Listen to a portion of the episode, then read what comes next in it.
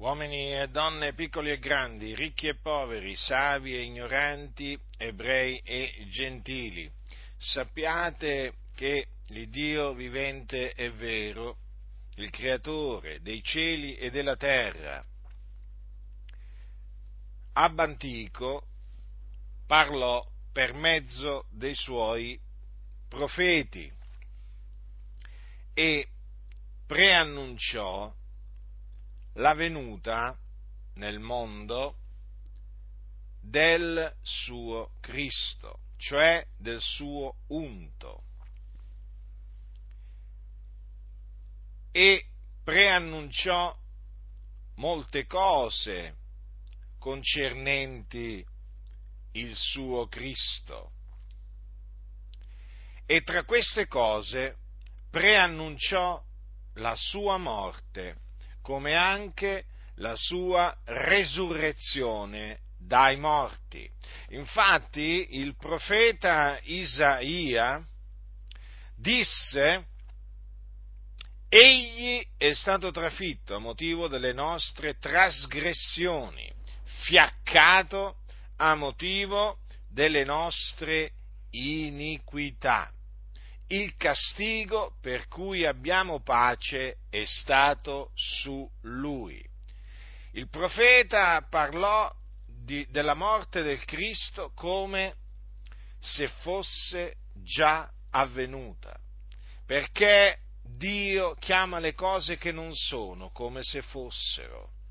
Parla di eventi non ancora avvenuti come se fossero già avvenuti perché Dio ha predeterminato quegli eventi e dunque è certo che quegli eventi si verificheranno perché Dio ha parlato ed egli farà quello che ha detto.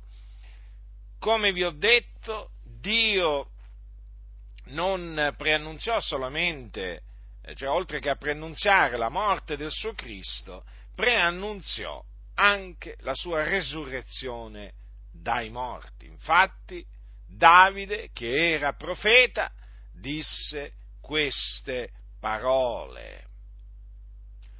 Ho avuto del continuo il Signore davanti agli occhi, perché Egli è la mia destra, affinché io non sia smosso, perciò si è rallegrato il cuor mio e ha giubilato la mia lingua e anche la mia carne riposerà in speranza, poiché tu non lascerai l'anima mia nell'Ades e non permetterai che il tuo santo vegga la corruzione.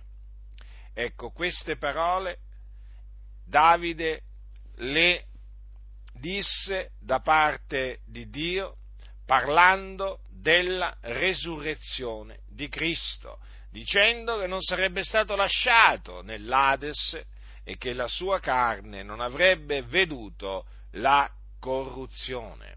Ebbene, queste parole dei profeti si sono adempiute, si sono adempiute in Gesù di Nazareth. Egli dunque è il Cristo di Dio che doveva venire nel mondo per morire e risuscitare Morire perché? Per quale ragione? Morire per i nostri peccati.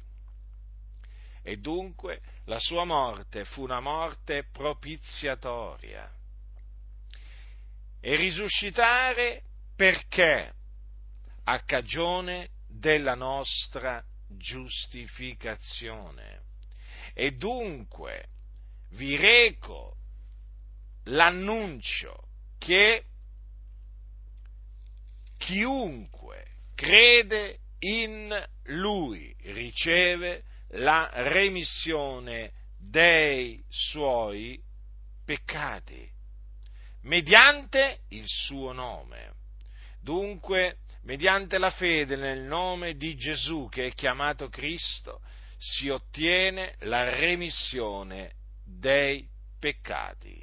Non c'è un'altra maniera per ottenere la remissione dei peccati all'infuori di questa, perché Gesù è il Cristo, il Figlio di Dio, che si è caricato dei nostri peccati. Egli li portò nel suo corpo. Sì, li portò sul suo corpo, là quando fu crocifisso. Fu crocifisso a Gerusalemme in un luogo detto Calvario o Golgota. Là egli sulla croce portò i nostri peccati.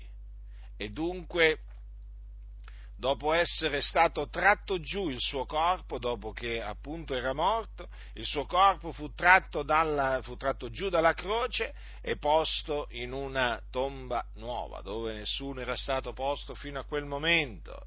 Ma il terzo giorno Dio lo ha risuscitato dai morti a cagione della nostra giustificazione. Dunque considerate che quello che il Signore aveva preannunziato e che aveva fatto mettere per iscritto si è adempiuto, perché Dio ha vigilato sulla sua parola per mandarla ad effetto. E dunque io vi annunzio che Cristo è morto per i nostri peccati secondo le scritture che fu seppellito, che risuscitò dai morti il terzo giorno, secondo le scritture, e che dopo essere risuscitato apparve ai suoi discepoli, che egli aveva eh, scelto di mezzo al mondo. E dunque egli si fece vedere con molte prove per diversi giorni, lo toccarono, parlarono con lui, mangiarono con lui. Gesù, che è chiamato Cristo, è veramente risuscitato dai morti. E dunque, tu che mi ascolti, che brancoli nel buio, che sei sotto il peccato, che sei sulla via che mena in perdizione, cioè nelle fiamme dell'inferno, devi sapere questo, che per ottenere la salvezza dai tuoi peccati ti devi ravvedere e credere nel Signore Gesù Cristo. Per ottenere la remissione dei peccati devi fare la stessa cosa, ravvederti e credere nel Signore Gesù Cristo. E per essere dunque giustificato con Dio. Non c'è un'altra maniera. Ravvedimento e fede nel Signore Gesù Cristo. Questo è quello che Dio ha stabilito, lo ha stabilito il Dio. Questa è la via della salvezza, non ce n'è un'altra, come non c'è un altro Salvatore. Perché se questa è la via della salvezza e la via della salvezza ci parla di Gesù Cristo, è evidente che non c'è un altro Salvatore all'infuori di Gesù, il Cristo di Dio. E difatti in nessun altro è la salvezza, poiché non v'è sotto il cielo alcun altro nome che sia stato dato agli uomini per il quale noi abbiamo ad essere salvati. Quindi, peccatore, ascoltami attentamente. Tu agli occhi del Signore, davanti a Dio, sei un suo nemico. L'ira di Dio è sopra di te, perché hai trasgredito la sua legge. Dio è santo, ha emanato una legge, tu hai trasgredito questa legge e quindi ti sei, ti, sei un debitore nei confronti di Dio. Dio è indignato nei tuoi, nei tuoi, confronti perché tu hai violato i suoi comandamenti. Dunque, come ti ho detto, l'ira di Dio è sopra di te e hai bisogno di essere riconciliato con Dio. E allora sappi che Dio ha mandato il suo figliolo Gesù Cristo nel mondo affinché il mondo fosse salvato per mezzo di lui, affinché noi fossimo riconciliati con Dio per mezzo di Gesù Cristo. E dunque quello che devi fare affinché l'ira di Dio sia rimossa da sopra di te è questo, ti devi ravvedere e credere, credere nell'Evangelo che ti ho annunziato, la buona notizia relativa al nome di Gesù Cristo. Se ti ravvederai, se crederai nell'Evangelo, il Signore avrà misericordia di te come ha avuto misericordia di noi e sarai purificato da tutti i peccati e il Signore ti darà un cuore nuovo, ti darà uno spirito nuovo, ti darà la vita eterna perché la vita eterna è il dono di Dio. Quindi oltre, oltre che la remissione dei peccati, considera, otterrai la vita eterna e quindi avrai la certezza, quando morirai, di andare con il Signore in cielo, nel regno di Dio. a riposarti dalle tue fatiche. Ma bada bene, se non ti ravvederai, se rifiuterai di ravvederti, di credere nell'Evangelo, ti aspetta un'orribile fine, te ne andrai all'inferno quando morirai. Quando spirerai, sappi che l'anima tua scenderà in un luogo di tormento chiamato Hades, comunemente, comunemente conosciuto questo luogo con il termine inferno, e là sarai in mezzo al fuoco, nei tormenti. Sappilo, questo è la fine che ti aspetta se rifiuterai di credere nell'Evangelo di Cristo Gesù.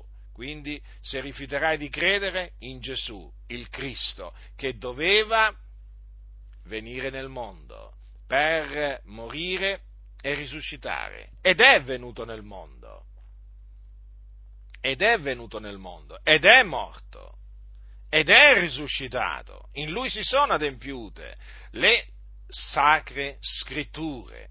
Egli sì, questa è la verità, è morto per i nostri peccati ed è risuscitato il terzo giorno a cagione della nostra giustificazione. Peccatore, ascoltami, ravvediti e credi in Lui, nel Cristo di Dio, e il Signore avrà misericordia di te, ti rimetterà i peccati, ti darà la vita eterna e poi a suo tempo, alla fine del corso, ti porterà, ti porterà nella gloria, dove appunto vanno coloro che hanno perseverato nella fede nel figliolo di Dio fino alla fine. Dunque, chi ha orecchi da udire, oda.